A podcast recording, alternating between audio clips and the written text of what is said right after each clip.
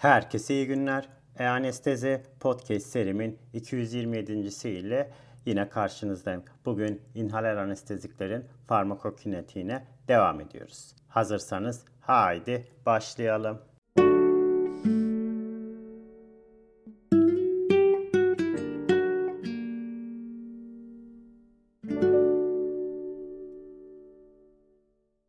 Herkese iyi günler.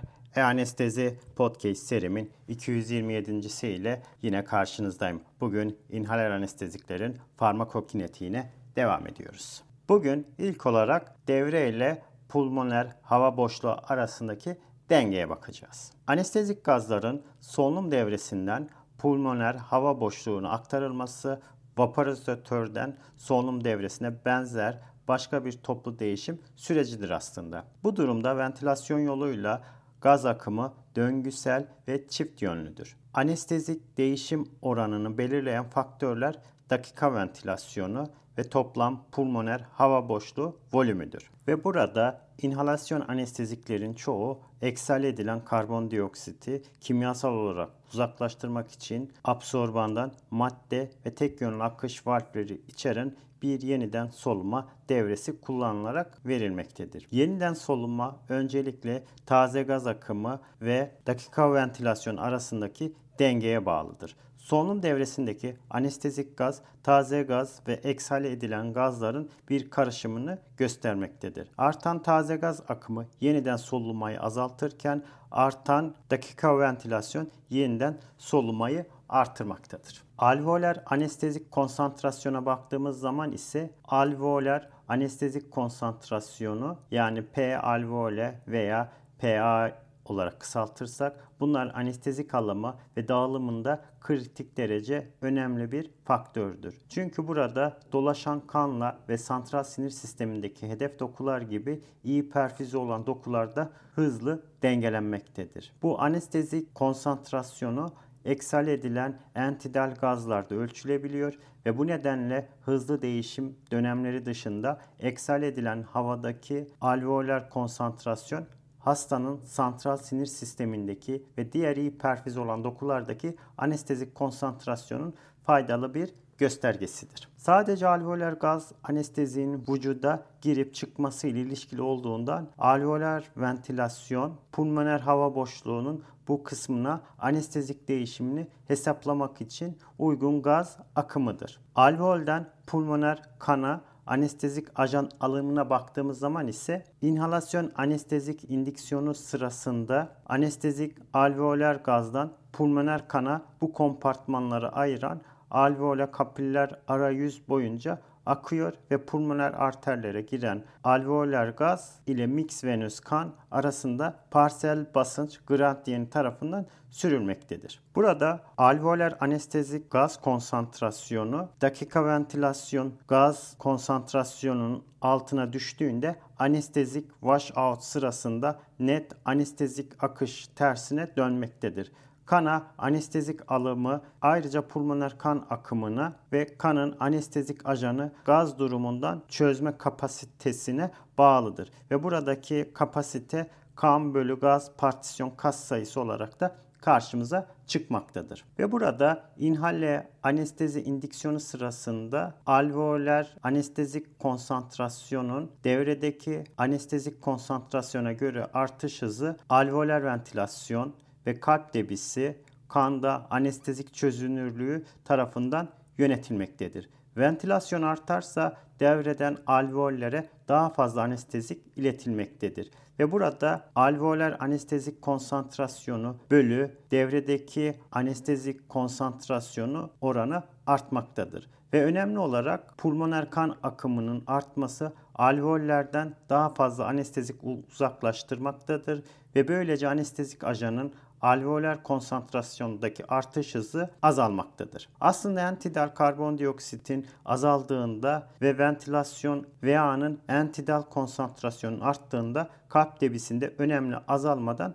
şüphelenilmektedir. Bir anestezik kanda ne kadar çözünür ise her bir kan volümünün alveoler gazlardan anestezik alma kapasitesi o kadar fazladır. Yani etkin kan akışı o kadar büyük olmaktadır. Yani bu nedenle çözünme kapasitesi yani kan gaz partisyon kas sayısı arttıkça alveoler anestezik konsantrasyonu bölü devredeki anestezik konsantrasyon oranı daha yavaş artmaktadır. Diğer bir başlığımız ise alveoler anestezik konsantrasyon artış hızını etkileyen diğer faktörlere baktığımız zaman ise alveoler anestezik alınımı etkileyen diğer faktörler ventilasyon perfüzyon uyumu ve alveoler gaz içindeki anestezik ajanın mutlak konsantrasyonudur. Pulmoner ölü boşlukta ise ölü boşluk yani ventili olan fakat perfüz olmayan pulmoner bölgeler efektif alveoler ventilasyonu azaltıyor ve bu nedenle anestezik alımı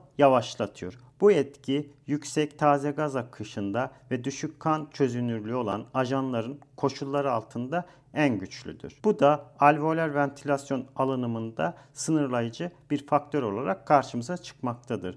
Düşük taze gaz akımı ve yüksek oranda kanda çözünür bir ajan koşulları altında ilk alımı azaltarak artan ölü boşluk, alveoler anestezik konsantrasyonu ve sonraki alınımlarda telafi edici bir artış yaratan inhalasyon anestezik konsantrasyonu korunmasını sağlamaktadır. Diğer bir etki ise pulmoner sağdan sola şantlar. Pulmoner sağdan sola şant fizyolojik olarak patolojik veya tek akciğer ventilasyonunda olduğu gibi iatrojenik olabilir. Bu sağdan sola şantta alveoler anestezik konsantrasyon ile arteriyal kandaki anestezik parsiyel basınç arasındaki bir fark meydana gelmektedir.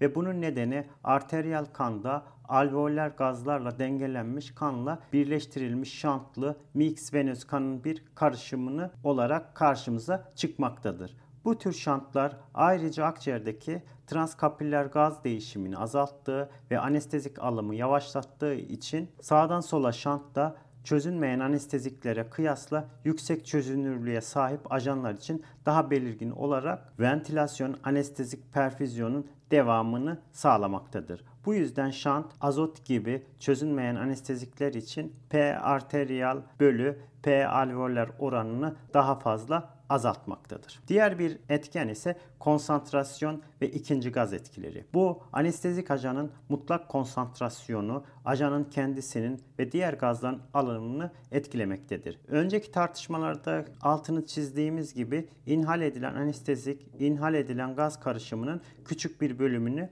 temsil ettiği ve transalveoler alınımın alveoler anestezik konsantrasyonda bir azalmaya ve alveoler gaz volümünde ihmal edilebilir değişikliklere yol açtığı varsayılmıştır. Bununla birlikte anestezik ajan inhal edilen gaz karışımının büyük bir bölümünü temsil ettiğinden onun hızlı alımı alveoler gaz volümünü azalttığı için daha küçük bir nispi alveoler anestezik konsantrasyon düşüşü ile sonuçlanmaktadır. Bu konsantrasyon etki olarak bilinmektedir. Bir hastanın %100 anestezik soluduğu hayali bir durumda ise pulmoner kana alım onun konsantrasyonunu ya da parsiyel basıncını değiştirmeden alveollerdeki anestezik gazın volümünü azaltmaktadır. Yani oksijen kaynaklı atalektezi de benzer bir mekanizma yoluyla gerçekleşmektedir. İkinci gaz etkisine baktığımız zaman ise azotun hızlı alımı ve azalan alveoler gaz hacmi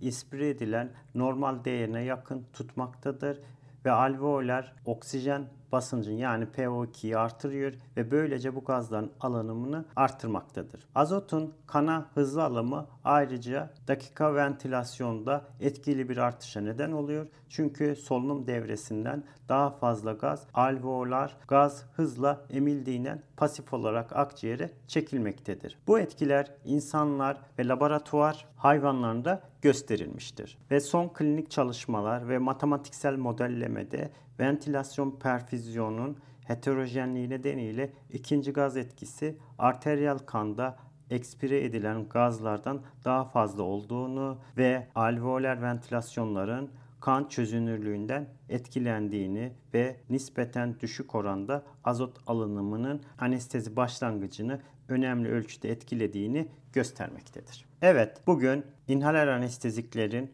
pulmoner hava boşluğu arasındaki dengeden bahsettik ve bu dengeyi etkileyen faktörlerden kısaca bahsetmiş oldum. Bunlar ilk olarak alveolden pulmoner kana anestezik ajanın alınımını ve bunları etkileyen faktörlerden kısaca bahsetmiş oldum. Bugün anlatacaklarım bu kadar. Beni dinlediğiniz için teşekkür ediyorum. İyi günler.